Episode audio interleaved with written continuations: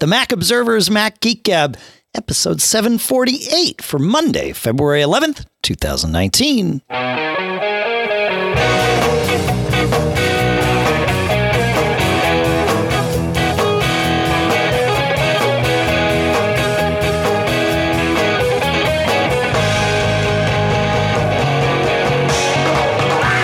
Greetings, folks, and welcome to the Mac Observer's Mac Geek Gab, the show where we take your questions, your tips, your cool stuff found, everything, our cool stuff found, all, all sorts of stuff. It doesn't matter.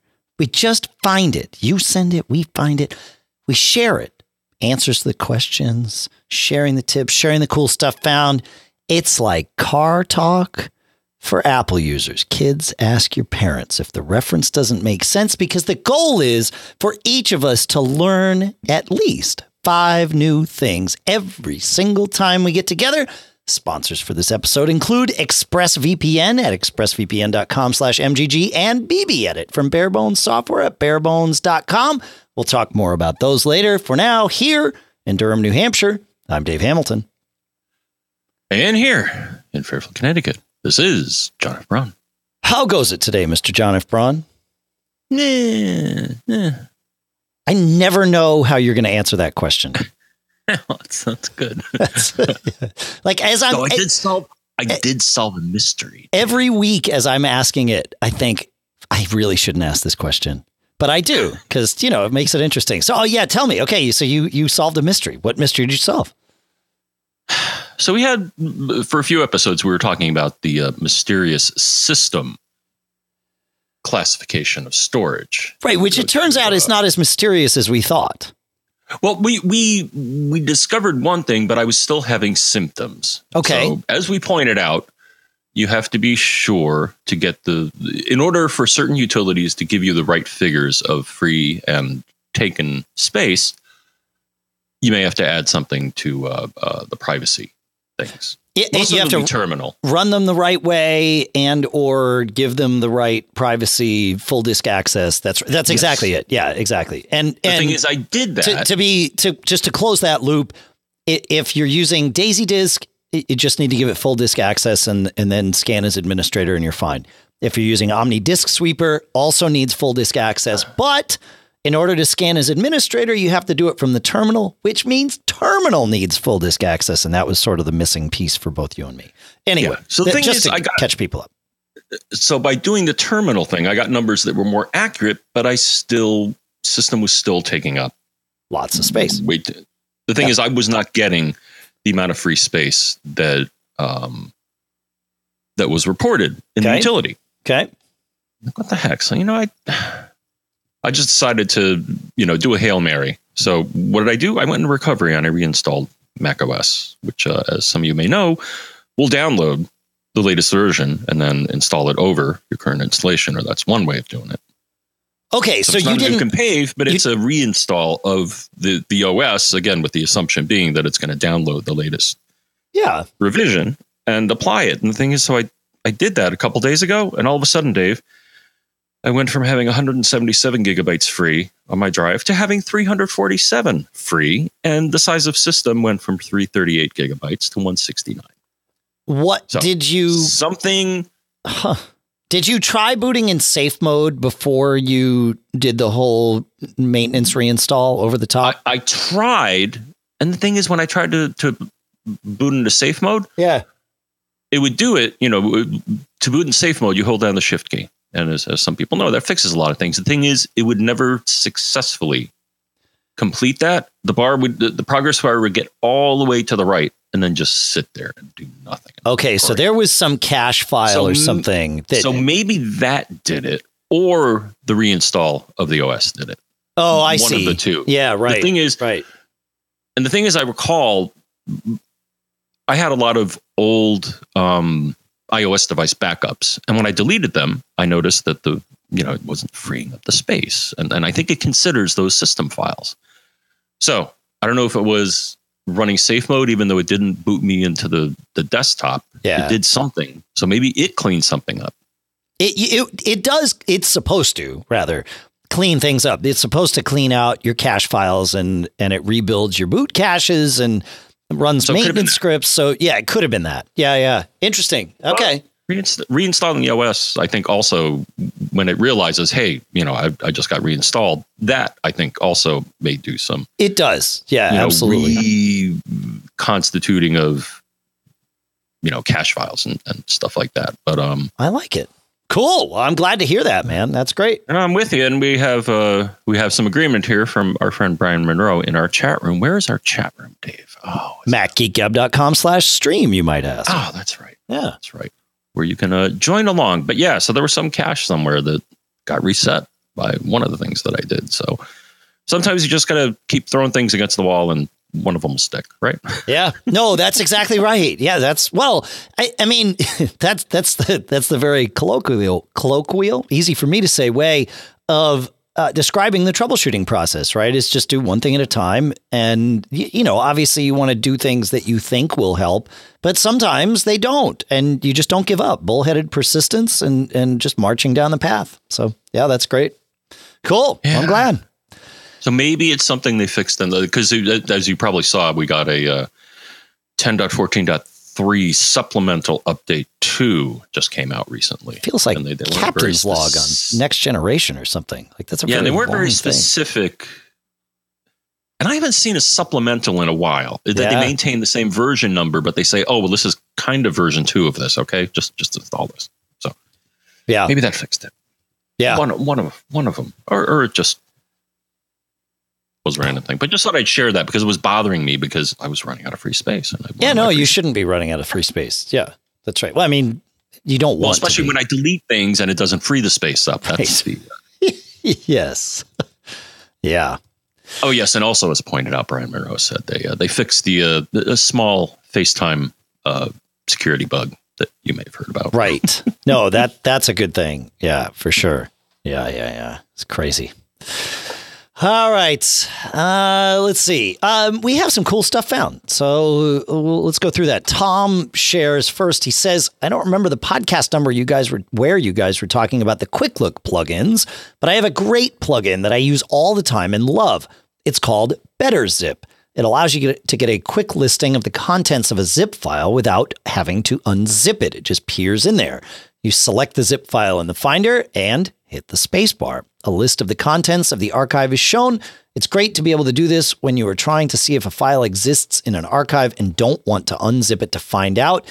And he, of course, ended his email by saying it's free and then followed it up with a new email saying, uh, it used to be free, but it looks like it's still free. I don't know. It, a free download is available. Maybe, maybe you have to pay afterwards. Maybe it's uh, trialware or something. So thanks, Tom. That's great. Awesome. Very, very good.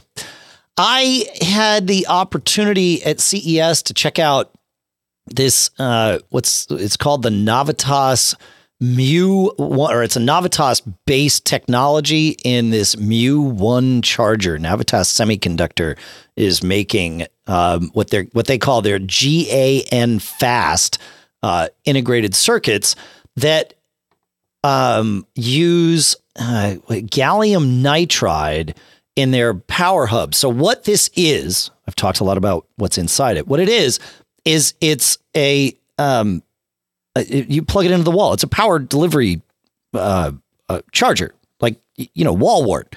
But it's not a wall wart. That's the thing. It's super thin. It's way smaller than like even Apple's 30 watt uh, charger brick, and it's uh, it's a 45 watt charger brick. 14 millimeters thick. It folds flat in. You plug it into the wall. You can plug your USB C cable into it to charge whatever it is you want to charge your, you know, your MacBook or your iPad or whatever you got. Or if you've got a one of the, you know, USB C to Lightning cables, you can charge your iPhones with that, and they'll actually charge a little bit. They'll charge as fast as the iPhone will safely allow, which is cool. But um, but yeah, this thing like it's so tiny and lightweight. As soon as I got it, it was like, oh, this is the one that's going in my travel bag because I don't have to think about it. It's always there. It's not big. It's not bulky. Um, so you can you can get them. I guess they are available now. You can pre-order.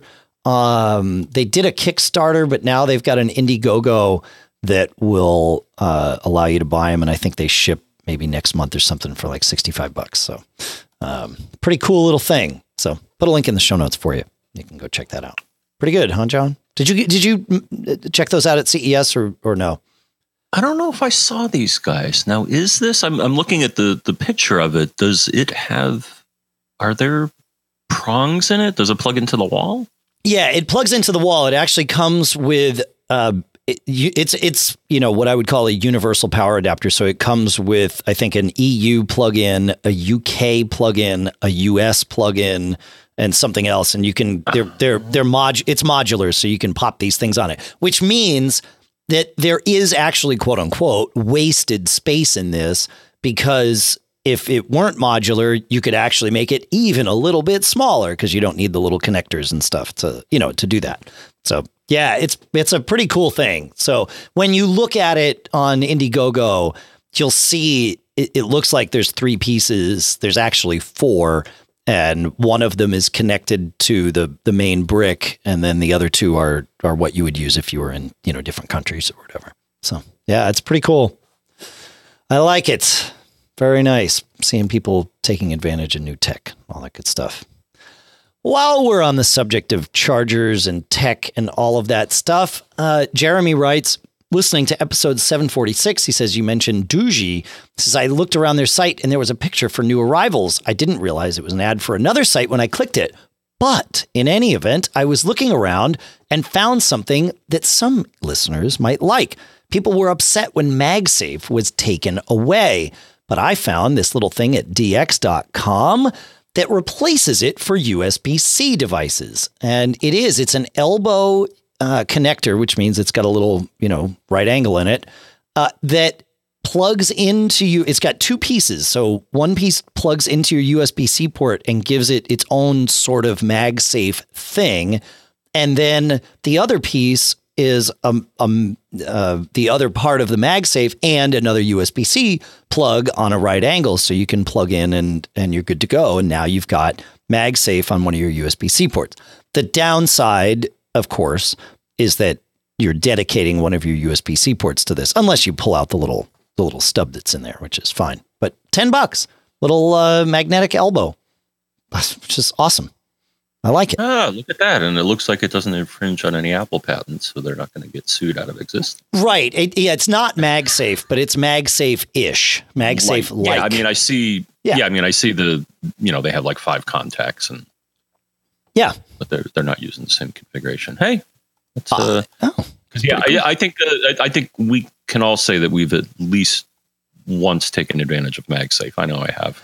taken advantage of, like thanked our lucky stars for, is the right translation of that. Go crashing yeah. to the ground. That's right. That's right. Yeah. Yeah. I have been, you know, I'm a, a mesh Wi-Fi junkie, John. It's uh, it's part of my stock and trade the last few years here. I would say. Oh, guru. That's guru. better than you, junkie. You, yeah. yeah. I would say you qualify as a guru because I think you've used everyone that's out there, and now there's one more. And well, there's always been more, right? You know, mm-hmm. but um, but yeah. So I started all the mesh Wi-Fi stuff that we've talked about on this show. You know, the Eero, the the Orbi, the Plume, the Velop, uh, and countless others uh, have are all what I would would call consumer focused mesh. And then there's enterprise grade mesh, right? Like the, the high end stuff that Ubiquiti makes and other companies make it too. I think, uh, oh, the name was at the tip of my tongue. It begins with an R, and several of you out there right now are yelling at your uh, car radios or whatever because you're helping me along with this, but it's not going to work. So, uh, but anyway, there, you know, there's several companies that make enterprise grade stuff. Um, Ubiquiti being one of them. Well, Ubiquiti also makes something that lives in what I would call the middle. Uh, it's prosumer mesh Wi-Fi, or really prosumer routing gear that happens to also include wireless access points that can be used in a mesh type scenario.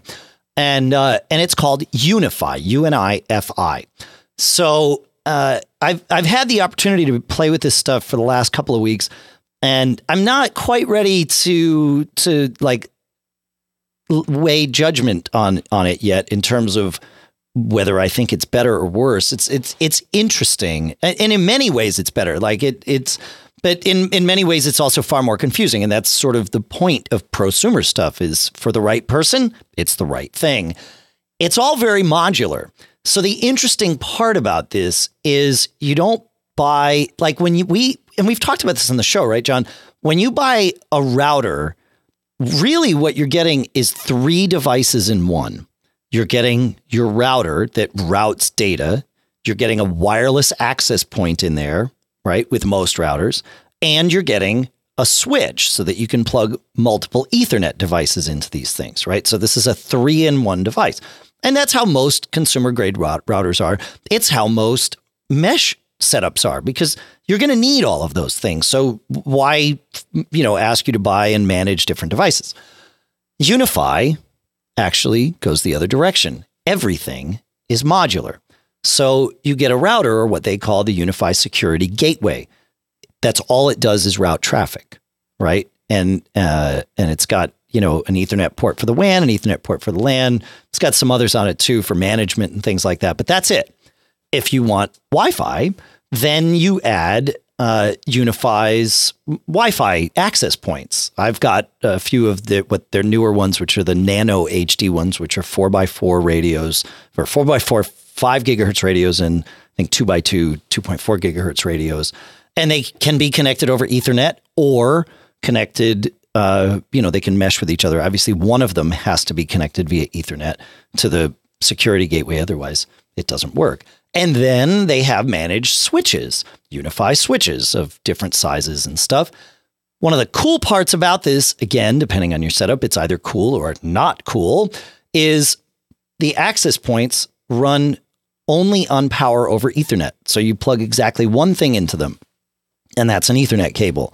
Uh, it doesn't necessarily, as I said, have to go all the way back to the switch or to the, the security gateway slash router because uh, they can do it, they can connect to each other over Wi Fi, but that's also how it gets its power. And their switches can provide power over Ethernet. So you can do it all in one. And that can be a very powerful thing or a very frustrating thing, again, depending on your setup. But it's all very modular. You pick the right things for your setup. And then, uh, and then if you want to access it all remotely, in fact, if you want to access it at all, the router doesn't have a web management interface in it. In fact, it doesn't have any kind of interface in it at all. Um, mostly, it has a, a small one. But if you want to do any management, you have to run a device that has the management interface on it that you can connect to. You can run this on your Mac, you can run it on, you know, a Windows machine, you can run it on all manner of things, or you can get what they call their cloud key, which is a device that runs the management interface and make sure you can get remote access and all of that good stuff. Once you are in the interface, it's awesome because you've got visibility into everything all at once, all your devices, all your access points. You can build a dashboard custom with all your cool stuff. Uh, you will pay a little more for this. Again, it really depends because you're buying everything modularly, but you'll probably wind up paying a little bit more than you would for sort of a consumer grade, you know, mesh system with a few mesh units or whatever. But um, but it's a pretty cool thing, and like I said, I I, I kind of wanted to pave the way here. I'm sure we'll talk about it more, but uh, but that's that's how it that's how it works, and it works quite well. Um, speeds are, you know, I can again in the right range and all that stuff. I can get you know, over 500 megabits a second on my iPhone, which is only a two by two device. So that's, you know, about the fastest the iPhone could possibly go wirelessly. Uh, and it seems to work fine. And, you know, it roams between them and you can turn on all the fast roaming or turn that off if you have devices that have problems with it and really, you know, control things at a very granular level. It's a pretty cool thing. Yeah. Yeah, Brian Monroe saved me on that last thing with the R and the steering wheel. It's ruckus is the uh, so hopefully many of you didn't too many not too many of you created a ruckus trying to tell me what that was. So thank you, Brian Monroe. So any thoughts on this, John? Now that I've explained this a little bit, any uh, you, you want to poke some holes or ask some questions about how this all works? No. Um, I mean, I get what they're doing. Yeah. Um, but yeah, it's definitely looking at it. I mean, it's rack mount components and stuff like that, or it looks like a lot of it. Is. Some of so, it um, could be. None of the stuff I have is. Uh, It it does not have to be, um, but there are some things that are. Again, it sort of depends on what modules you want to buy. Um, like the Yeah. security gateway I have is most definitely not a rack mount component. Component. It's a tiny little thing that's probably about the size of like an Eero. Um, it's it's smaller than the Wi-Fi access points. Actually, it's just got four little ports on it. It's it's kind of crazy. The, the stuff, but the stuff is yeah. It's it's built to be. No, I like how they segment it. Um, Yeah. Yeah, I'm, I'm with you that it looks very uh, prosumer. It, and that's what it's supposed to be. Yeah, they're they're not they're not trying to bill this as anything any, anything else. In fact, that's exactly what they you know what they're aiming is the prosumer market. Yeah, it's pretty cool. It's, it's a it's an interesting play, and you know, and and of course they have their own consumer grade mesh product called AmpliFi, which we've talked about and been very impressed with here. And we even said, you know, when when we first talked about it, that you know it came from Ubiquiti, which was making enterprise grade Wi-Fi forever. And and this UniFi stuff, I think, to be fair, this UniFi stuff could very well be considered enterprise grade Wi-Fi uh, or enterprise grade networking gear uh, for sure. It's just also the kind of thing that could work in your home. And I've met many of you over the years that have used, uh, over the past couple of years anyway, that have used UniFi uh, in your homes and, and very happy with it. So, yeah, it, it can work in small offices in your home or in large configurations too. So, yeah, it's pretty. No, but I like the markets they address. So you know, the, you you can see. I mean, on their page here. So of course they do Wi-Fi, as you mentioned, security gateways, switches. I mean, that's kind of a commodity these days. But the remote management, that's really nice. Yeah. You know, so so it would definitely be for, you know, I would think like a small office or something like that. But then also they they dip their toe into the, uh, the they have cameras and LED lighting from what I see here. So there's some smart home aspects as well. And that's the next uh, part is I've got a few of their cameras here too. And I, I figured we'd pave the way with the with the networking stuff and then uh, maybe in a in the next episode or or you know the next couple of episodes we'll revisit this and talk about the cameras and how those work and all of that stuff too. Yep. Yeah. It's pretty cool. Pretty cool. Lots of stuff out there. We've also got the um Now, how about how much uh, how much um coin would you have to spend on these things here? That that uh, that's a good question. uh, yep. off off top of your head. Yeah, no. So the security gateway that I have is uh, the hundred and thirty nine dollars, right? So that's your router. No, all right. Then, well, that's just to start. To be fair, Uh-huh. right? The Wi-Fi points that I have are high-powered Wi-Fi points. Pro- most people probably would only need two of these in their home. That's the Nano HD, and and those are one hundred and seventy nine bucks a piece. Um, so you know you're at what 358 plus 139, so you're at about 500 bucks. You may or may not need a switch. The good thing is these Nano HD units come with what they call power over Ethernet injectors, which means that they can provide their own power. Like you don't have to have a switch that provides power over Ethernet to use these. It, obviously, you could, and it makes it a little simpler. But you can just take your Ethernet cable and plug it into this thing that goes into the wall, and it gives your access point power. So you're fine there. Uh, you could be done at that point. You'd probably be happier though getting a um, a cloud key, which is the thing that lets you you know kind of runs the management software, and that's another hundred bucks, um, depending on which one you get. If you want the one with the cameras, I think that's uh, the Cloud Key Gen two. And I'm looking at the price here. I think that's 120 or 130 dollars. So you're you're in like the 600 dollar range to get a setup like this in your home. Uh, so I mean, it's more than you would spend on, say, uh, you know, a, a low grade Eero or Velop system, but not that much more than you'd spend for you know a higher end Eero system. Eero, speaking of which, just moments before we started recording, uh, the announcement came out that Amazon had bought Eero, so that gets interesting. So yeah, fascinating. We'll, we'll have to see. never, never, never danced with these guys. How long have they been? Uh, Uh, yeah, never been on my radar. Oh, really? Yeah, they whatever they're, they're doing. they've been doing this for decades. Yeah, Oh, great. Okay. yeah, yeah. And their their AmpliFi system for a mesh system is uh, is quite fantastic. It's they're the ones. They were the first ones to come out with the plug directly into the wall access point or mesh point. They called it.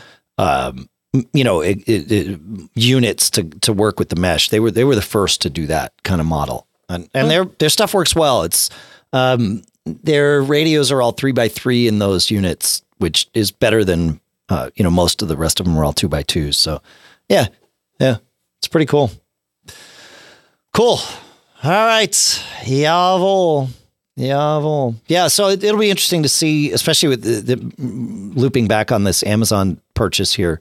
Uh, curious to see what happens to to Eero. I mean, it's not surprising. They were a VC funded company, so you know an exit was always in the cards.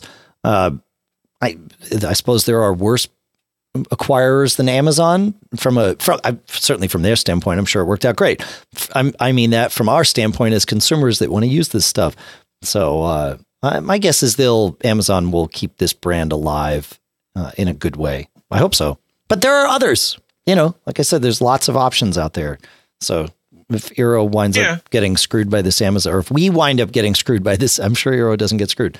If we wind up getting screwed by this Amazon acquisition of Eero, there's other options. But I, I don't anticipate that. I have no reason to think that that would be the issue. No, Amazon has a pretty good track record of not ruining things with their acquisitions. At right. That's been my view. Unlike Google, right? I mean, right. come on. Right.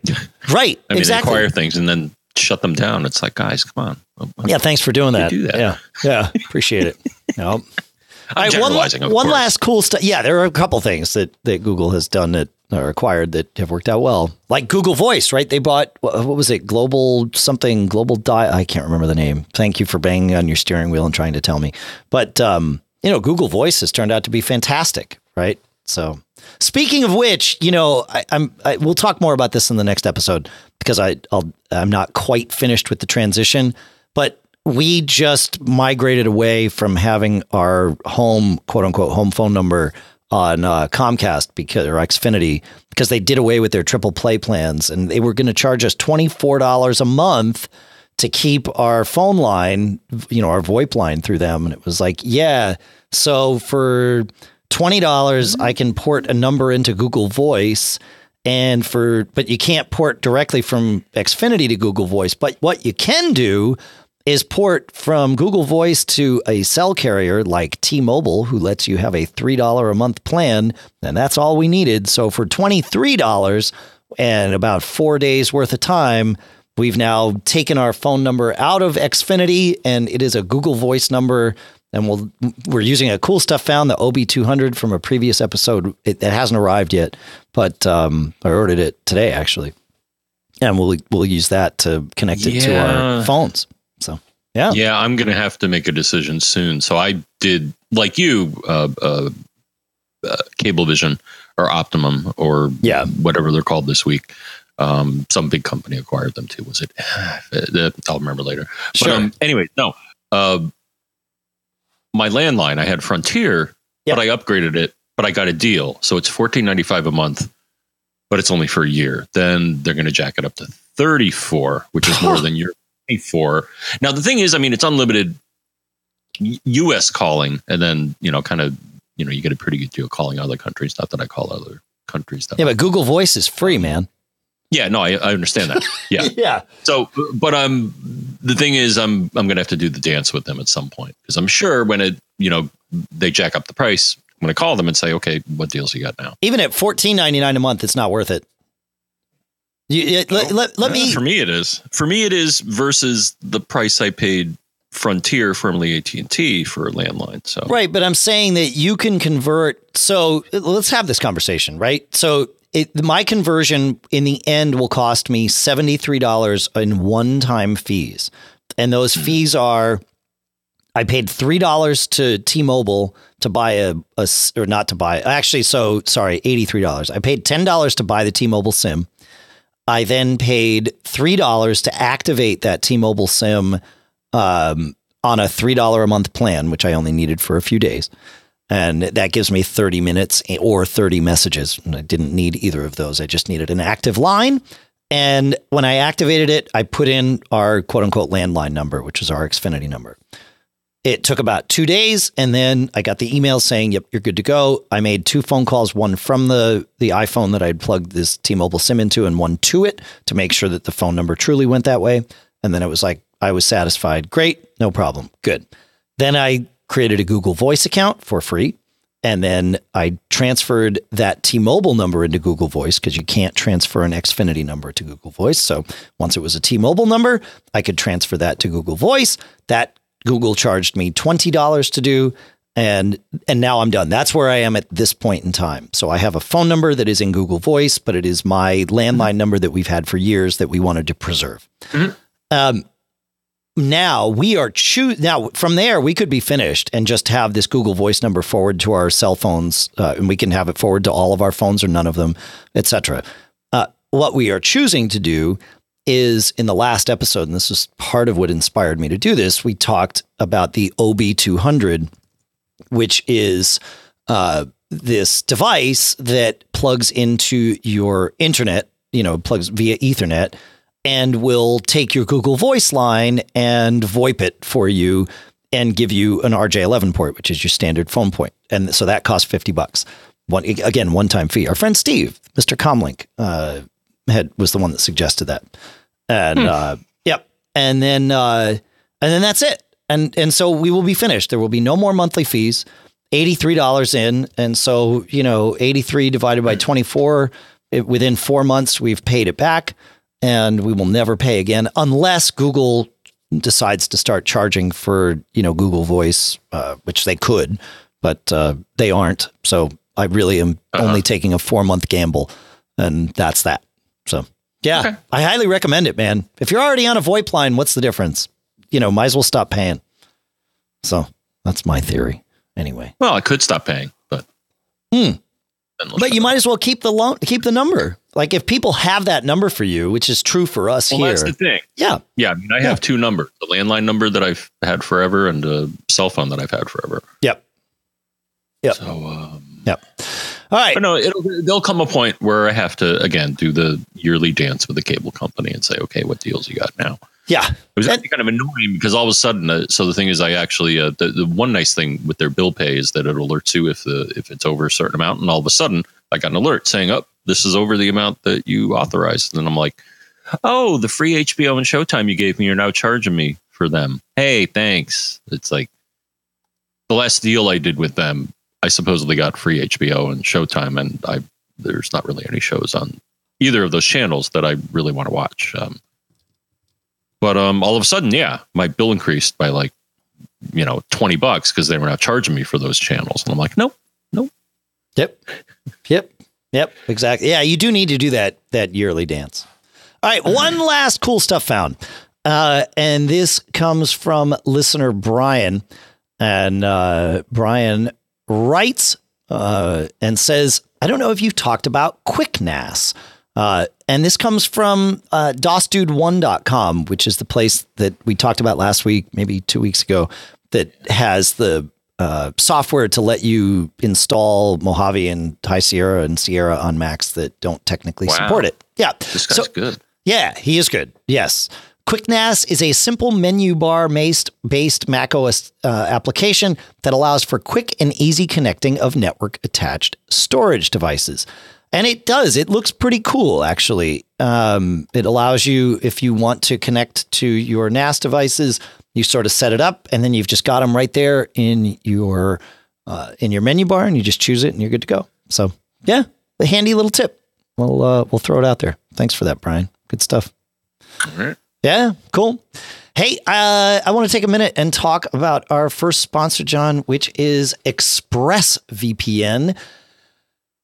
I think we all know why we want a VPN here, but I'm going to rehash that for a quick moment anyway. If you ever use the internet, Wi Fi, especially in coffee shops, hotels, restaurants, it doesn't matter. Somewhere else where you don't know who manages that Wi Fi, and especially if it's Wi Fi that doesn't have a password, anyone could be sniffing that data at the very least, they could be seeing what sites you're going to, how you're getting there, all of that stuff. And maybe, just maybe, even be able to sniff like the data that's going, including passwords and all of that.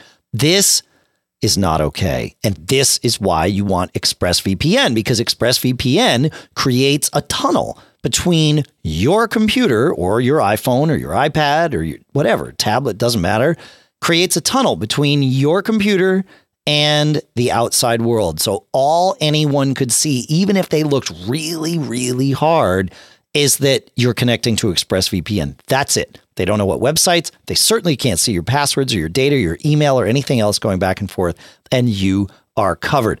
I've been using ExpressVPN for about the last two months here. We used it while we were at CES. Freaking awesome. It works one click. It's super, super fast. And it just works and it protects you and it's smart. It'll figure out how to connect to the right closest server to get you the fastest speed. And here's even a cool part. If you have one app that say you don't want to be VPN, like maybe you want a browser that is just local, maybe you want it to connect to the hotel's network or you know whatever it is, you just you can tell the app on your Mac, don't make this app part of the VPN or you can flip it around and say only make this app part of the VPN. So if you just want one browser on the VPN and the other stuff that you're doing not, you get to pick. It's super flexible and super cool. And it costs less than seven bucks a month. And it's not just my favorite VPN. It's TechRadar's number one rated VPN service. And it has a 30 day money back guarantee. ExpressVPN is what you want. So protect your online activity today and find out how you can get three months for free at expressvpn.com slash MGG. That's E-X-P-R-E-S-S-V-P-N dot com slash MGG for three months free with a one-year package. One more time with feeling. ExpressVPN.com slash MGG to learn more. Our thanks to ExpressVPN for sponsoring this episode. Our next sponsor, John, is BBEdit from Barebones Software. We love BBEdit. And you know, the reason we love BBEdit is because it does what it's supposed to do. It is a text editor. I know that sounds crazy to be happy about a text editor, but we love BBEdit as a text editor because it's so smooth at what it does. I have it running all the time on my computers. I use it as we're doing this show to manage all the chapters and everything because it just works in text. I don't have to worry about little formatting things getting messed up in there. I get to see characters aligned as they're supposed to be. I get to count words. It's right there. I can compare two files to see what the difference is. And all of those things are available in the freely available version of BBEdit. There are some advanced features that you can pay for, but just try out the free version. That's the place to start. You can do a lot of coding with the free version. You can connect to uh, servers and pull your files down. It, BBEdit is awesome. So go check it out. Go to barebones.com and download your trial copy of BBEdit today. When the trial ends, it turns into a free copy of BBEdit. It doesn't stop working. So chances are most of the things, maybe all the things you do, are available in that free version. Go check it out just right now. Barebones.com, download BB Edit. That way you've got it. You can have it running all the time like I do, and your life can get better. Our thanks to Barebones for making BBEdit and for sponsoring this episode. All right, John, let's uh, let's go to some questions, shall we? Should we start with Greg here? Does that work for you? Sure. Okay. Yes. I wasn't sure if I lost you. Okay. Good stuff. Good. No, no, no. We're here. Okay, We're good. here. I know sometimes we have connection issues. So, all right. Well, Uh, I did. Oh, you did? Okay. Well, welcome back. Greg, I, I wasn't going to tell you that, but I, yeah. I- I, I had a feeling. I had a feel. So that answers the question. You need to plug your audio device directly into your Mac.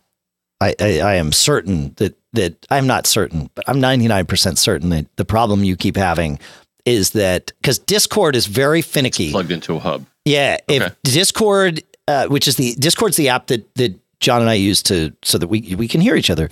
Uh, it's it's where the audio Okay. goes. And it did report, and I had to dismiss it on the top of my screen. It says, Oh, I'm not hearing you. The thing is, this happened like 10 seconds ago, Right.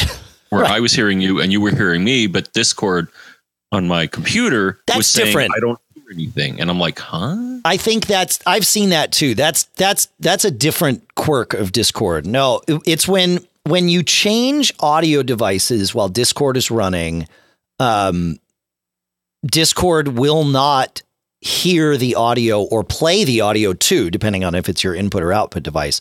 Uh, a new device that you change to, you need to quit Discord and relaunch it, and then it will accept the new device. So, with that in mind, I think what's happening is your device is going offline and online very, very quickly, probably because of, you know, it's connected to this hub, which audio devices should never be. Uh, and, and, and that's what's causing you to just stop hearing me because you're hearing me out through Discord. Um, and and and for the record, for those of you following along, audio devices, audio is a real time uh, operation, right? And I know that sounds obvious to say, but uh, USB is not a real time. Uh, uh, uh, it doesn't allow for it. It queues up things, right? It, it's not a. Um, it's not. It's not an isochronous connection where things happen in time predictably. USB kind of queues things and sends them and queues them and sends them. So the more interference or the more devices you have between the computer and the end of the chain, i.e., your audio interface, the more opportunities there are for things to get bogged down by USB. So USB really should never be used for audio. Is is really the truth. But it's what we use for audio most of the time. It's why FireWire is better for audio. But um, but right because the protocol is isochronous for various reasons. Yes, correct. Yeah, re- reliably deliver Ex- data. Exactly. Exactly. In a timely manner, kind of like TCP/IP versus UDP, right? Um. Yeah. In a sense, I think that's yeah. I, yes. If you sure. want to geek out here, and I'll I'll tell you a short joke, and then we'll continue here. But um, a UDP packet walks into a bar, and nobody acknowledges him, so he leaves. That's right. But everybody might have seen him anyway, because UDP packets are never acknowledged. That's right. So. Yeah. Sorry, I, I, had to explain your joke so that it, you know, so that it tied into the conversation. Nobody got that. Well, one or two people got it. Okay, sorry. Continue. Yeah, so anyway, I, I, I think if you plug in that this might be the last of those issues. Hopefully, we make it through the show without it uh, being an issue. All right, All right. I will re-architect my uh, my USB setup in order to put something.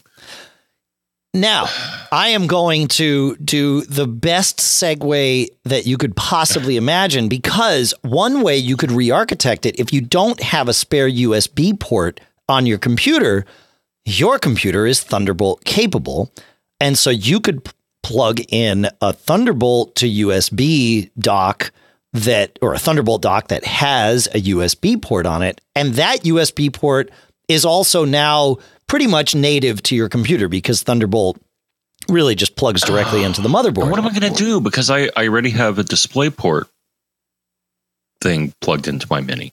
Well, you could go. Uh, so I could could I plug because the connector on this machine for Thunderbolt and DisplayPort is the same connector. Right. I'm just using it as a display right now. So could I get a so if I got a dock that would accommodate Correct. You could have a dock that then has a display port on it and plug your display into the dock and, and then you're good to go. Yeah. Yeah, dock. Who would I go to for that, huh? Well, that's OWC. OWC makes a great Thunderbolt 2 dock. Yep. Yep. Um, I have OWC's Thunderbolt 2 dock on my Mac downstairs uh, oh, in do? the office. Okay. Oh yeah, okay. yeah. That because that's my 2014 Mac, which is a Thunderbolt 2. I've got the Thunderbolt 3 that I use, Thunderbolt 3 dock that I use with my um, uh, uh, with my new MacBook Air, uh, and then I've also got a CalDigit Thunderbolt 2 dock that sits up here in the studio and adds some USB ports that I needed. And the nice part is it adds USB three ports, even though this computer is not USB 3 native, but with Thunderbolt, it can be. And that oh. brings us to Greg's question. Greg says, I'm trying to pick a hub for the 2018 MacBook Pro that I have. I want to connect one cable to hook up my charger, gigabit Ethernet, an external display or two, and two or three external USB devices with USB A connectors. I plan to get two hubs, one for the office and one for home. So it'd be great to use USB C to keep the price down. Thanks to Mac I know that USB C hubs support transfer speeds up to 10 gigabits, while Thunderbolt 3 supports up to 40 gigabits. I don't know whether those transfer speeds include the bandwidth needed to drive the displays. In practice, if I'm using a USB C hub to drive a display or two, will that slow down the read write speeds from the external USB, USB devices or the gigabit Ethernet? Um, so I'm not sure what USB C hub you would use to do all of these things. You should be able, like in theory, I think you'd be okay either way.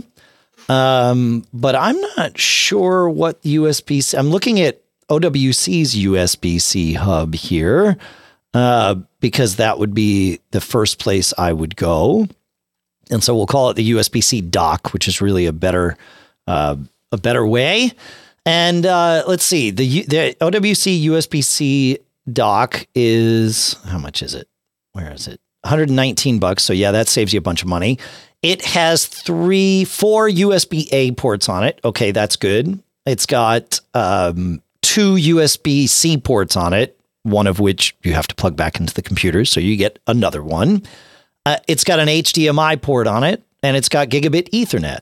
So that would let you drive one display. Oh, and and uh, it has Oh no, you can either get one with HDMI or with mini display port. So you can't get one from OWC with both.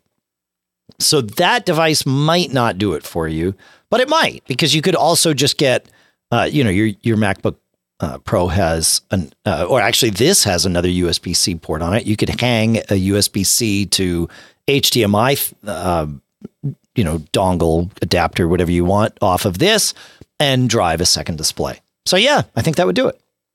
I think that would do it. What do you think, John? Yeah, good. And that saves you a bunch of money. Here. What's I that? I have to look at all these stocks here and figure out which one to get, man. I know it's crazy. It's great. It's we we love. Uh, well, for you, I would say the OWC. They still sell the Thunderbolt two dock. They must. I'm looking at their list of products, and I mean, I think they're backwards compatible, so I can. No. No, Thunderbolt three and Thunderbolt two are not. Oh, No, no. Is uh, right because the uh, connector, right? Because yeah, well, m- among other things, uh, the connector, yes, yeah. So you need a Thunderbolt two dock, which I'm not seeing on OWC's page. Oh man, Yeah, I know. You know, we say it in the ads all the time that OWC is the first place that we go. It it's actually quite true. I mean, you, you're seeing the proof is in the pudding right here. We didn't. let's see. All docks. And, yeah, well, I'll, I'll search later. Oh no, here you go. I found the OWC Thunderbolt two dock. I'll put a uh, I'll put a link in the in the show notes for Oh. it. So um, it's two twenty nine, and it's Yeah. got yeah gobs and gobs of ports and all the stuff you would need. So, Yeah, yeah. Or maybe I'll just, uh, Yeah. you know, talk Good. to them. Yeah. maybe they'll. Uh, Good luck with that. Yeah, I mean, may, maybe no, seriously, maybe, but but not always with them. So yeah, yeah, they don't always. It, it, it, just to be clear, John's talking about perhaps they would they would give them something as a review unit or something. Uh, sometimes yes, um, but oftentimes with OWC and and and lot they, they are not alone in this. They don't necessarily. They certainly will send stuff out, but it's you know on a thirty day review or things like that. So um, No, I don't know if their policies have the thing is, I mean, if it's something that I'm going to use and it's like, you know, a hundred bucks, then it's like, yeah. Yeah, I mean, it's always it. nice to get free gifts, but Of course. Yeah. on the other hand, you know, I mean, I, I, I like to reward people for their good work, and Yeah. uh, and they do good work. They do good work. Absolutely. Yeah, yeah, yeah. Yeah. Cool. Yeah. So that would be the answer. Yeah, yeah. There you go. Cool. Well, see, Greg answered a question, or Greg asked a question that we didn't even know we needed answered. See, we always say we all learn five new things, and we mean that, that we are involved in this. All right. Uh, let's see. We have a CarPlay question from listener Scott, who writes, he says, I have CarPlay in my 2014 Silverado. That's a that's an old vehicle for CarPlay. It's not that old a vehicle. It's just old for CarPlay. Uh, it says that works when I plug my iPhone 6 Plus into the USB slash CarPlay port. One of the issues with using CarPlay is that it's draining the iPhone's battery and not keeping the charge. This is a problem when I'm using Waze and other battery draining apps. To get around this, I'm using a Bluetooth connectivity uh, solution and connecting the phone to the cigarette lighter or power port. Do they still call it a cigarette lighter? Well, maybe. Uh, he says, Is this just Chevy's implementation of CarPlay or is there a setting I am missing? So um, it sounds like your car's USB port does not pro- provide enough power. I, uh, I, I mentioned in a recent episode that I uh, traded in a 2011 BMW X3 that I had for since 2011, and uh, and now have a 2018 uh, Subaru Outback, the latter of which has CarPlay, the former of which uh, I had did not have CarPlay because that didn't exist in 2010 or whatever it was when this came out, but. Uh, but it did have BMW's sort of BMW apps solution. And the built in USB port that would connect to the apps really didn't provide a ton of power. It provided some. And I found that most of the time it would provide enough power to sort of keep the phone in stasis, right? Like it wouldn't lose power, but it certainly wouldn't add power. And if I was doing anything with the phone, then of course I would lose power. So it sounds like you might be in that same scenario because not all cars have this problem. In fact, I would say most cars that I've used with CarPlay uh, will charge my phone all the way up, you know, within a matter of whatever, an hour, however long it would normally take. So yeah, I think this is your your Silverado's issue, and it's worth having one of those inline, uh, you know, USB power meters so that you can see how much power that's giving it versus say something that you plug into your cigarette lighter slash power port and see what you get there. But um, but yeah, yeah. So that's that's where that's where I am on it. Do you have any thoughts to add to that, John? No, I'm behind the times on this technology. I'm sorry. Does your your car doesn't have you? Uh, your car wouldn't have USB ports either. So yeah, that would have been that would have been no, quite prescient of them when they built it. 12 volt, uh, as we call it, uh, cigarette lighter port, which I do have things plugged into. Sometimes things that melt your phones, but hopefully yeah. but again. now I have the thing you gave me. Oh, that's good. That's good. Hopefully that doesn't yeah. melt your phone. Yeah. No, I don't think so. No, you gave me a yeah. If you recall, I think it's a Microsoft branded 2.1 oh, amp dual port. Yep, and uh, it works great. Good. Oh, cool. Yeah, yeah, yeah, yeah. Yeah, yeah. It didn't melt my stuff like that other cheap yeah. device. Yeah. Uh yes. Okay. Moving on to uh to Jeff. Jeff has a question about photos. He says I recently replaced my old iMac with a new iMac and realized that after about five generations of setting up my new Mac with my Time Machine backup or Migration Assistant, I am loaded down with cruft. Hence, I want to do a new clean install and just restore my data only. I need to know how to save all of my photos metadata. I've spent way too many hours manually entering the data and I don't want to do it again. Is there a way to preserve this metadata?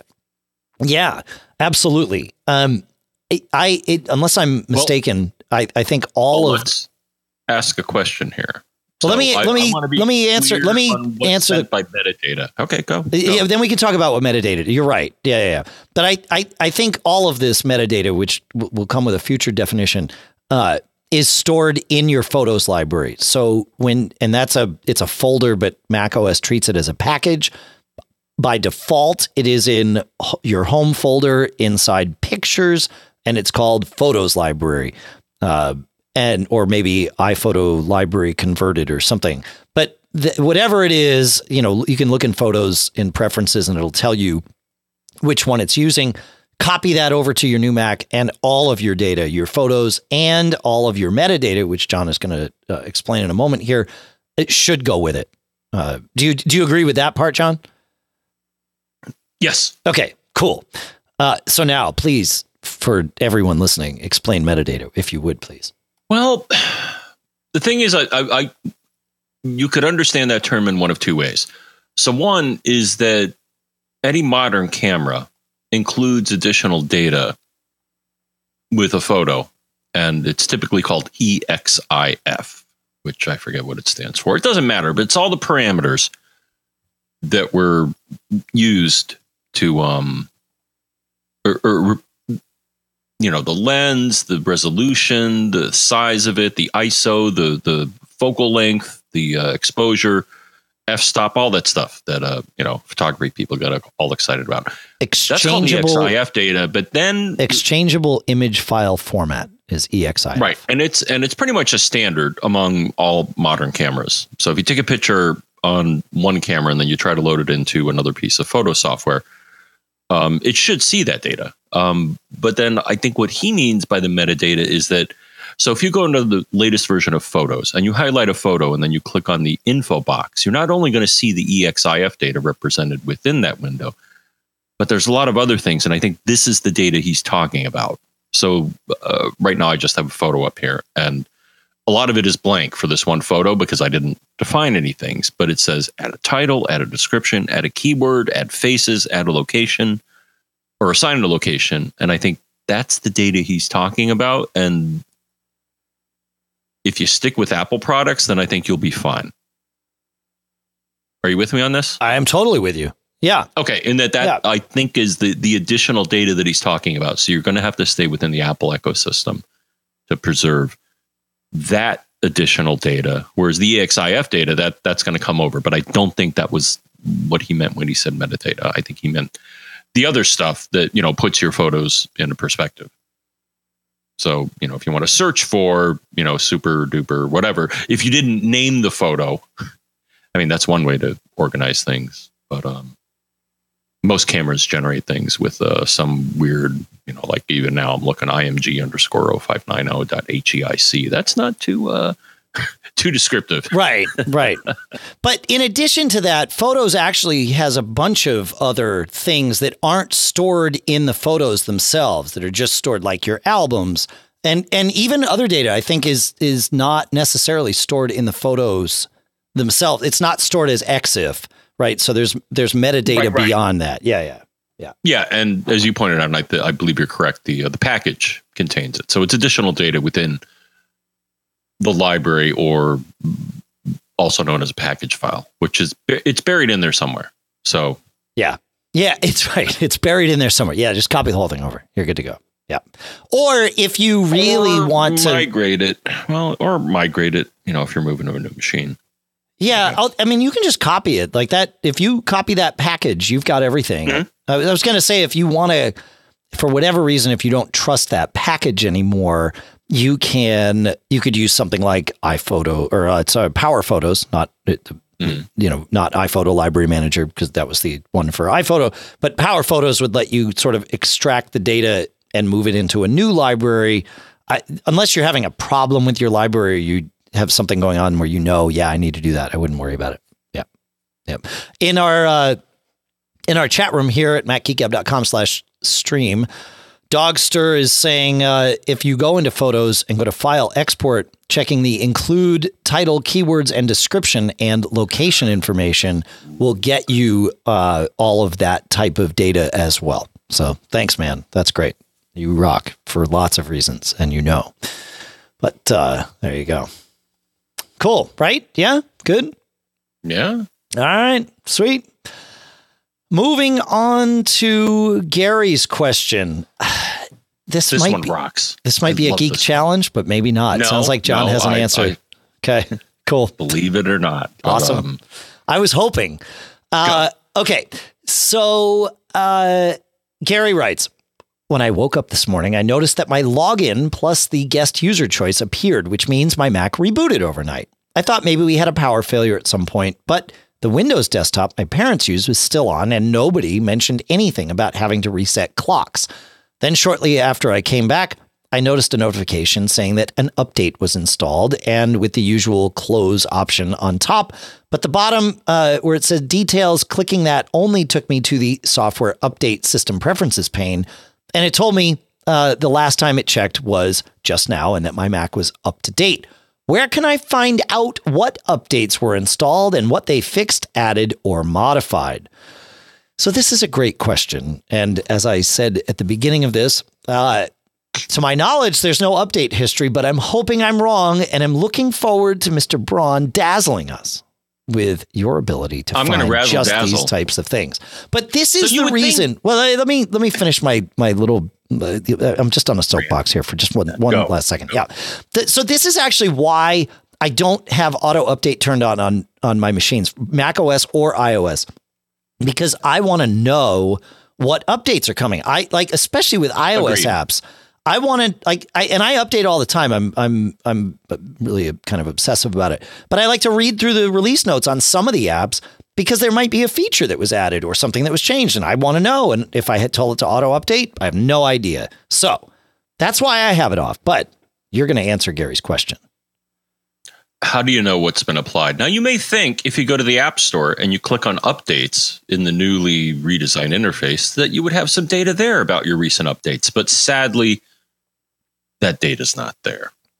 And Right. that just makes me sad. So you may ask yourself, not only how do I work this, but you may ask yourself, where is a list of things that have been installed on my computer as of late? Right, Dave? Sure. And I'm going to tell you exactly where to go. So Okay. get ready I'm ready. about this Mac, system report, software. Let me know when you're there. I'm there. All right, you see that item installations? Yeah. Uh, Okay.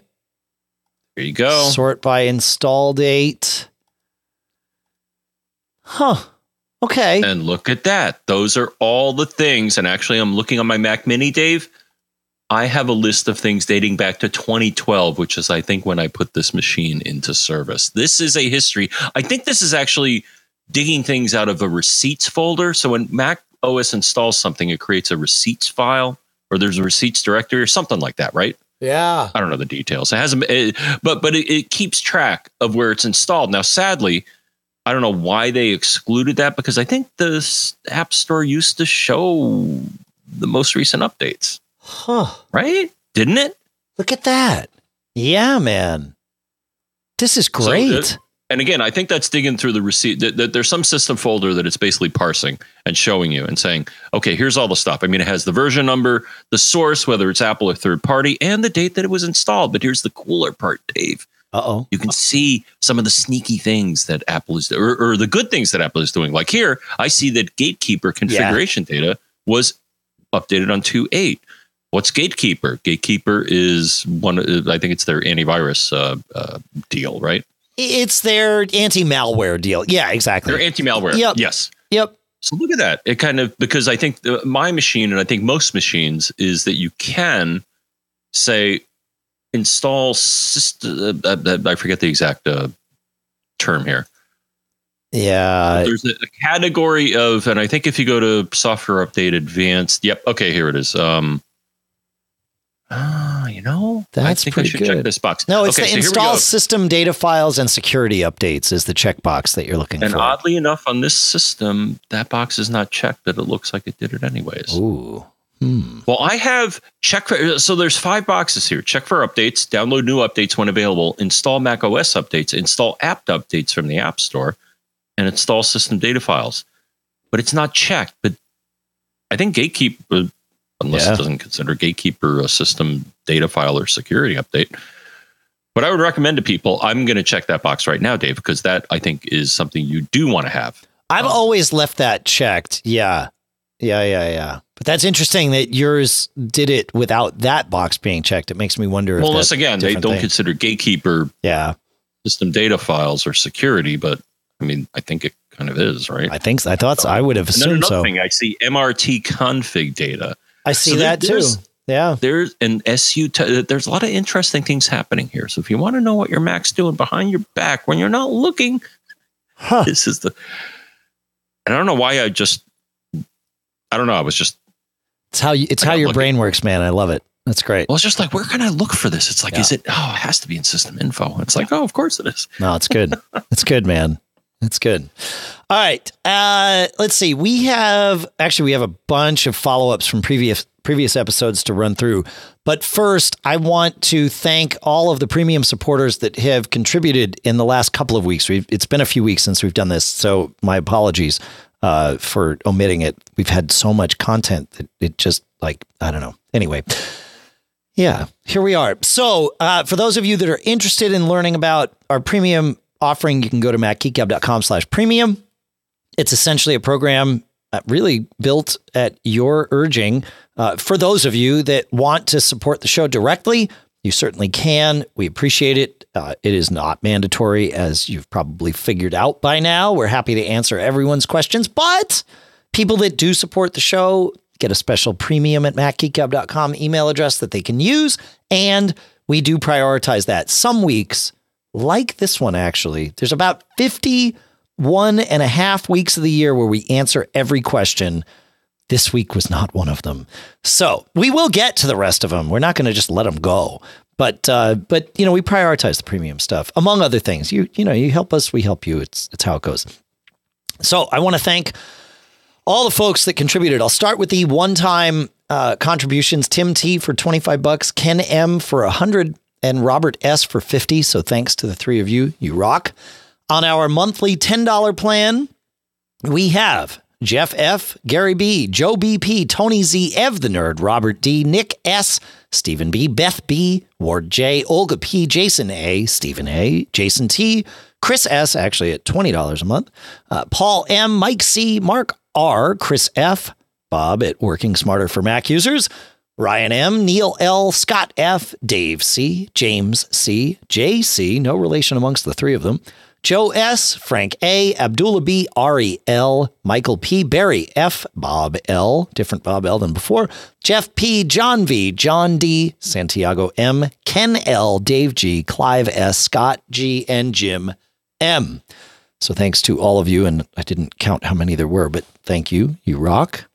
And on the biannual $25 every six month plan, we would like to thank Antonio B., Brett H., Terrence N., Warren R., Kurt W., Joe M., Robert P., Karen K., Richard S., Jeff F., Lewis R., Brian G., David P., Mike M., Frank F., John I., Ian P., Mary G. at 100 every six months, Corey A., Richard B. at 30 every six months, Michael P., Andy W., Craig S., Joel F., Teresa B., Norton B., no relation, Edward W., John P. at 50 every six months, Dan E., John O., Tony G., Richard J., Avram M., uh, Paul W., Gary T., Ron G., Dennis J. at 30, Bruce M., Greg H., Anthony N., Deb L., Eddie M., Mark S., Walter H., Robert T., Graham R. I told you it'd been a few weeks. James M., Eric D., George D., Cindy K, Racer G, Tom H at 75, Mark E at 100, Tony C, Michael E, Ben H, Mark S, Brett P, Michael D, Dionisio Y, Ralph M, Dan B, Tim M, Will S, Joe K, Jim K, Robert F, David H, not me, Carl B, Louis Michel, Joshua O, Peter P, Paolo B, and Margaret M. You all rock. So thank you. And again, macgeekgab.com slash premium is where you can go if you are interested in joining all these great people in supporting us directly. If you're not, or if you can't, if you, even if you are interested but you aren't able, that's okay. We love your questions. We love your tips. We love all that stuff. And that's really why I always hate it when I can't get through everything because um, we really do appreciate all of your questions, and it's you know it's what keeps the keeps things going here. So it's pretty pretty awesome. All right, now jumping in and let's see if we can get through all of these tips and follow-ups from previous shows. In show 746 we were talking about um, ways to find out whether your disk was created your apfs disk was created directly with apfs or migrated from hfs plus to apfs and uh, keith says my macbook had to go into apple for a new keyboard uh, so I took a SuperDuper backup and then did a system restore and fresh install of Mojave, including formatting the drive fresh as APFS. When I got it back with a spanking new keyboard, I restored my SuperDuper backup. But when I run disk first aid, I don't see formatted by newfs_apfs. Mine says formatted by diskmanagementd. He says, I know I formatted this as APFS from within disk utility as part of the recovery process. So just another data point, and I appreciate you sharing that, Keith. That's great. Yeah. So diskmanagementd. I, I think the one is when it's convert uh, from HFS or whatever that one exactly is. That's that's the one that uh, that means it was converted in. Uh, you may or may not have any issues. Certainly, the drives that we've heard about having issues have been those that have been converted. So, actually, two weekends ago, I converted this machine to not be converted anymore. I wiped it. I did the, the, the oh. exactly oh, the same thing he okay. did. Yeah, yeah. Just to. I'm going to say, I'm going to throw in a little piece of data here. Is that it may have in fact been formatted by disk utility. I'm sure it was. He did. He did it himself. Right.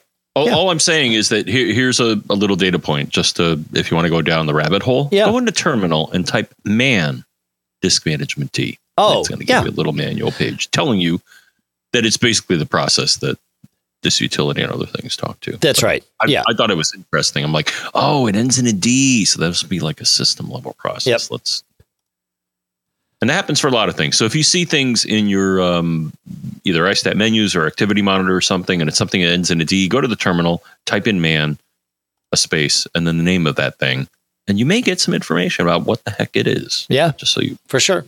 Yep. Make sure it's not something evil. That's right. That's right.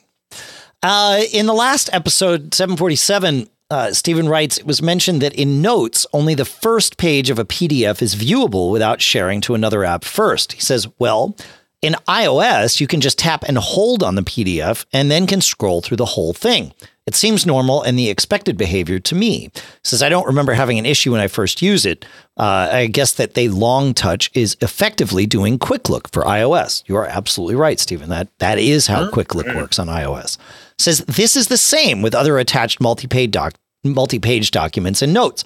What makes it seem different is that you may choose to show the attachment as a small or large icon. With the latter for a PDF, that's the first page. PDF is, I think, treated differently because of the close relationship between PDF and the Quartz composer. It says, here's the interesting thing. On the Mac, you do exactly the same thing in Notes. Select the attachment, see only the first page, press the spacebar, and Quick Look shows you the whole thing. So yeah, quick look to the rescue. Thanks, Stephen. That's great. That's a, a great follow up on that. I and still think sense. their implementation on the Mac is lame. At least it's consistent, right? Because the Finder is the same way. You know. Yeah, yeah. yeah. No, no, I see what you're saying. Is that yeah? The, it, it, whatever platform you're on, implementing Quick Look yes. lets you see all the pages. I just think it's it's lame that you can't see you should be able to see all the pages with with the native UI and not have to do something special. I that's just my feeling. But yeah, yeah, sure, yeah. Uh, let's see here. Do I have this one? Uh, I thought I had a good question here. There it is. Yeah. Okay. So, uh, we had been talking with listener David about not being able to use uh, his keyboard on his iPad when the iPad was shut down. Or it would when it would go to sleep, it would wake up and his Bluetooth keyboard would uh, would not persist. Well, he says, so often the simplest things are hidden until you know where to look.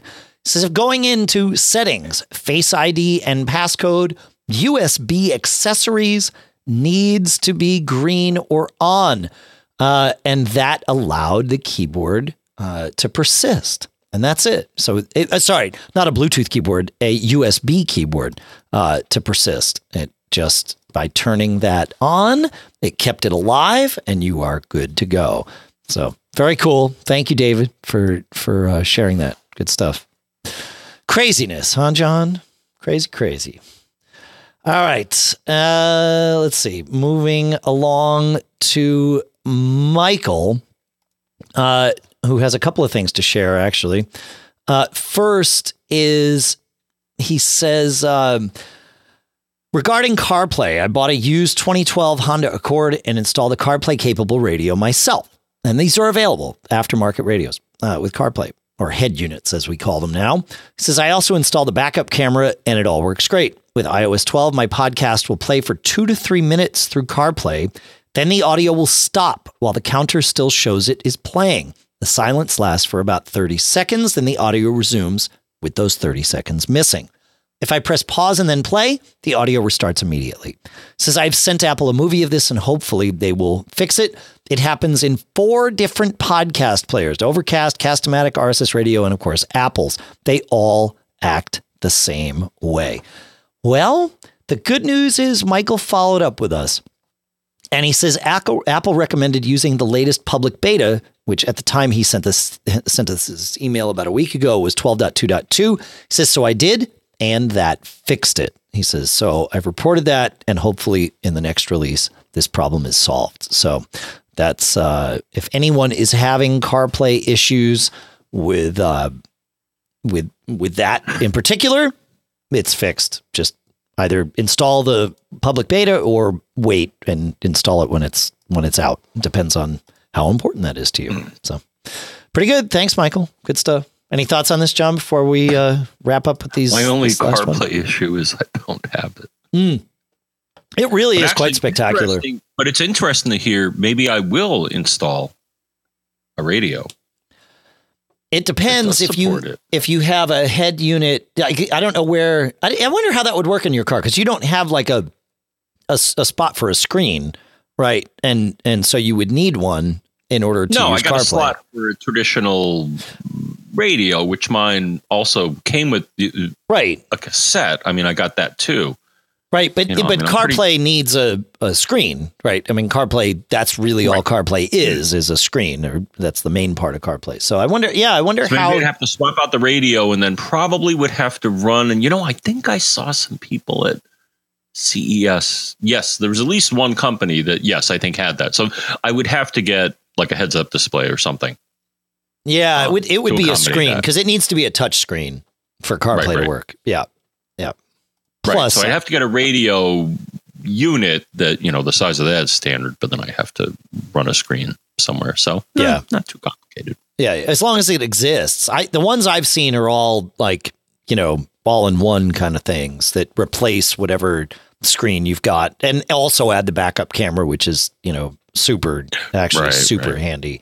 It that that's one of the best things they've put in cars in the last you know whatever ten years or whatever. Oh, yeah. those backup cameras. It's yeah. great. Well, it's always good not to, yeah, run over things. Yeah.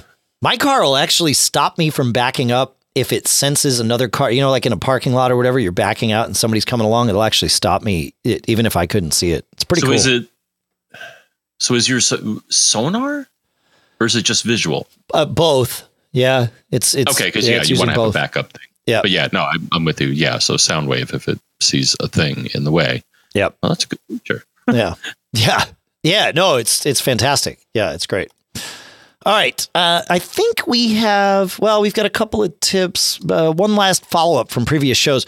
Um, in 744, Mike, Mark writes, At the end of the episode, you talked about not getting sound on the questioner's iPhone when a notification happened. This made a bell go off in my head with something that was also driving me crazy. You said that if you're wearing an Apple Watch, it could be sending the notification to the watch first, prioritizing that and not buzzing your phone. He says, when I, well, I purchased an iPhone 10s Max recently and was told that my Apple Watch Series Zero would not work with it. Indeed, most functions do not work. But I never thought the reason I was not hearing any sounds on my iPhone from notifications was because I still had it set up from my last iPhone to ping my Apple Watch.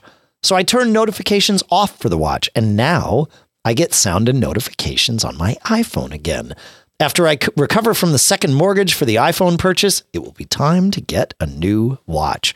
So, yeah, the watch can definitely be the thing that that grabs those notifications uh, before they ring anywhere else. Apple tries not to buzz you multiple places for their own notifications, and uh, sometimes they succeed, perhaps too much. Uh, so, yeah, there you go. Uh, let's see. I think we can squeeze these these last three tips in. Maybe James writes. Uh, I have heard you talk about using the combo update package to correct ills that other methods have not been able to fix. Well, I can attest to this working for me. In fact, I wonder if this would have worked for your issue that we started the show with, John. He says, My wife has a 2017 iMac that's been slow to boot from the time she got it. At first, I blamed this on the 5400 RPM disk drive that I mistakenly let her purchase to save some money. I figured it might be slower than the 2007 iMac uh, with an SSD I had installed. It was replacing, but I did not ex- expect it to be as slow as it was. What exacerbated the problem was that it took three minutes or more to get to the Apple login screen. My backup plan was if performance became an issue, I would move the boot disk to a USB Gen 2 external SSD connected via Thunderbolt 3. I eventually went that route. And once booted, performance was very good. But the time to get to the login screen was still three minutes or more. While researching and trying many things to improve boot performance, I found a reply from someone who experienced a similar problem. They solved it by updating the iMac using the combo updater. So I did that. Lo and behold, time to boot or boot time to login screen dropped to approximately one minute. Needless to say, we are pleased. So yeah, very cool. That it's a good reminder that the combo update can solve a lot of problems. Um, not only does it sort of do the dance that happens when you do an install and wiping out the cache files and all that, but it does install all of the components that are new since the you know 0.0 version of that OS. Doesn't replace everything like like John's update did, but it replaces a lot of things, and that may uh, may do it. So thank you for sharing that, James. That's great. Pretty cool, huh, John? So did so when you update from recovery, is that a combo update or a full update? I'm not no, that that pulls down the full updater of the current version. So it's it is okay. the it it's yeah, it's not the point zero. It's whatever the you know whatever the current release is. Yeah, yeah, yeah, yeah. Yeah, because okay. that's the internet the, recovery or whatever they call it. The only other thing I'd add here is that just because a disk is 5400 RPM doesn't mean that it's slow. That's true. That's that true. What you want to look at, so for any drive, what you want to look at it, and sometimes it's hard to get this, but from whatever vendor it is, get the data sheet and you want to find the raw throughput of the platter. And, and they use different terminology, but the thing is, you're probably not going to operate at the speed of the interface, the SATA, and it's probably a SATA 3, but you will be operating, you, you in theory can operate at the speed that the pl- data goes from the platter or the chips, if it's an SSD, to the interface, and that data is available.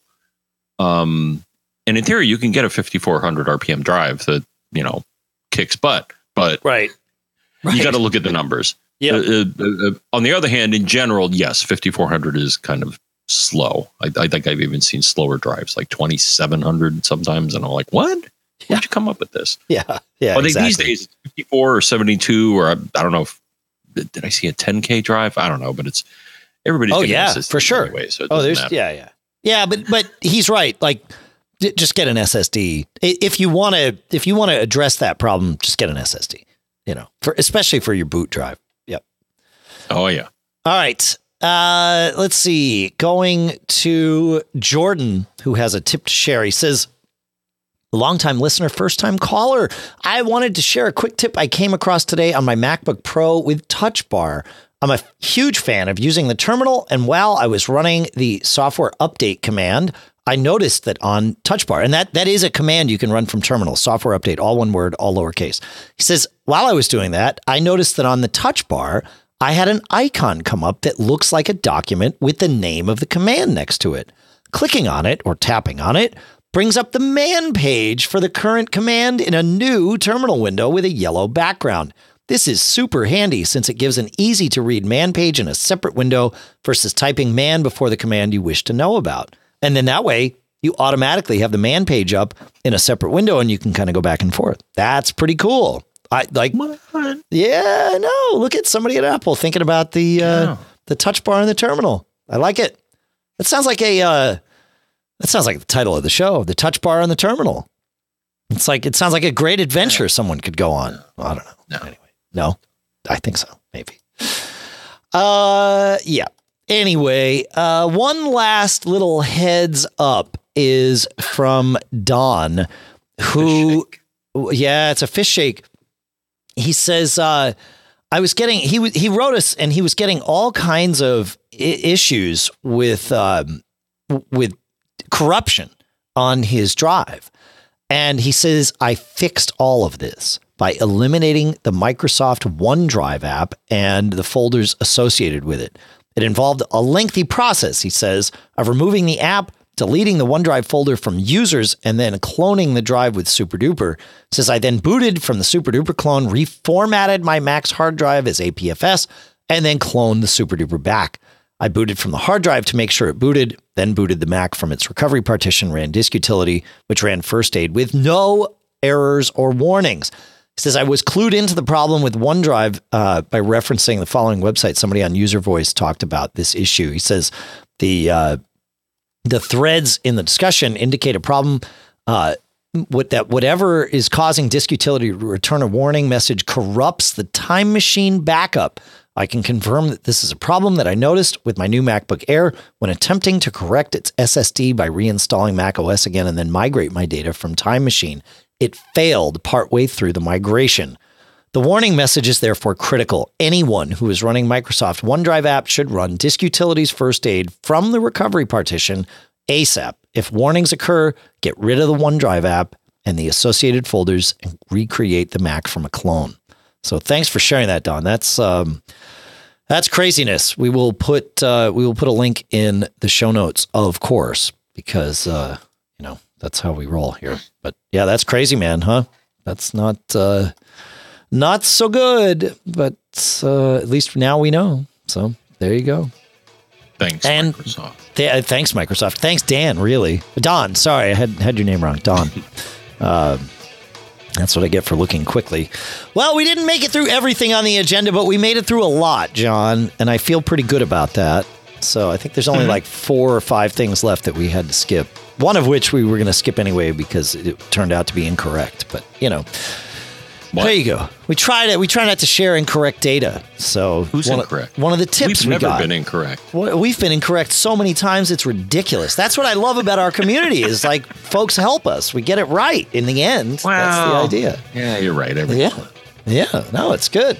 That's I I I actually love being wrong because it means I'm going to learn something. That's like it's the best. It really well, and it means that somebody's paying attention. Which, that too. Yeah. if you do anything in your life, pay attention to what's going on around you. That's yeah. There you go. It's good. Sweet. Maybe do something about it.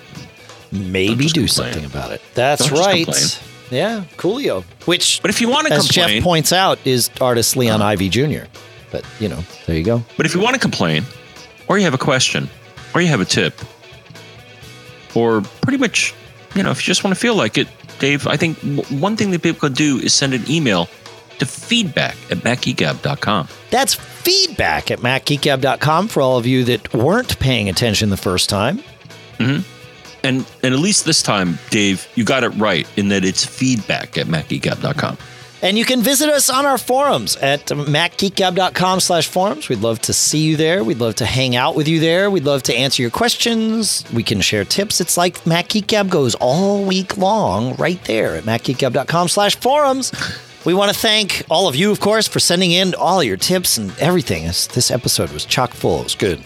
Uh, I'll thank you, Mr. John F. Braun, because uh, without you, the show would uh, not be the same at all. It It'd would be, be, half terrible the show. It'd be half, the time. show. It'd be half the show, half the time. I don't know what that means, but it, it rolls off the tongue. So that's what we say. That could be the episode. Half the show, half the time. No, this show took almost, this will be longer than most of our Double the shows. show, double the time. There you go. No. Uh, Half the show, double the time. Double the show, half the double the show, half the time. no, there we go. no, we still have a lot of time. And, and the more we do this, the longer we take. Uh, I want to thank CacheFly at C-A-C-H-E-F-L-Y dot com for providing all the bandwidth that gets the show from us to you. Of course, I want to thank our sponsors, expressvpn.com slash MGG, uh, where you can get three months free as part of that one year package. Barebones.com, where you can get BBEdit, uh, smilesoftware.com slash podcast, Other World Computing at macsales.com.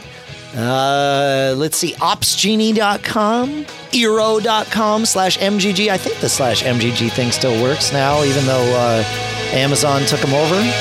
Hopefully. Looks like it. Yeah, exactly. Have a uh, have a good time all the time. Have a good evening or day or noon or whatever time it is you're choosing to listen. And um, yeah, don't get caught. Made up.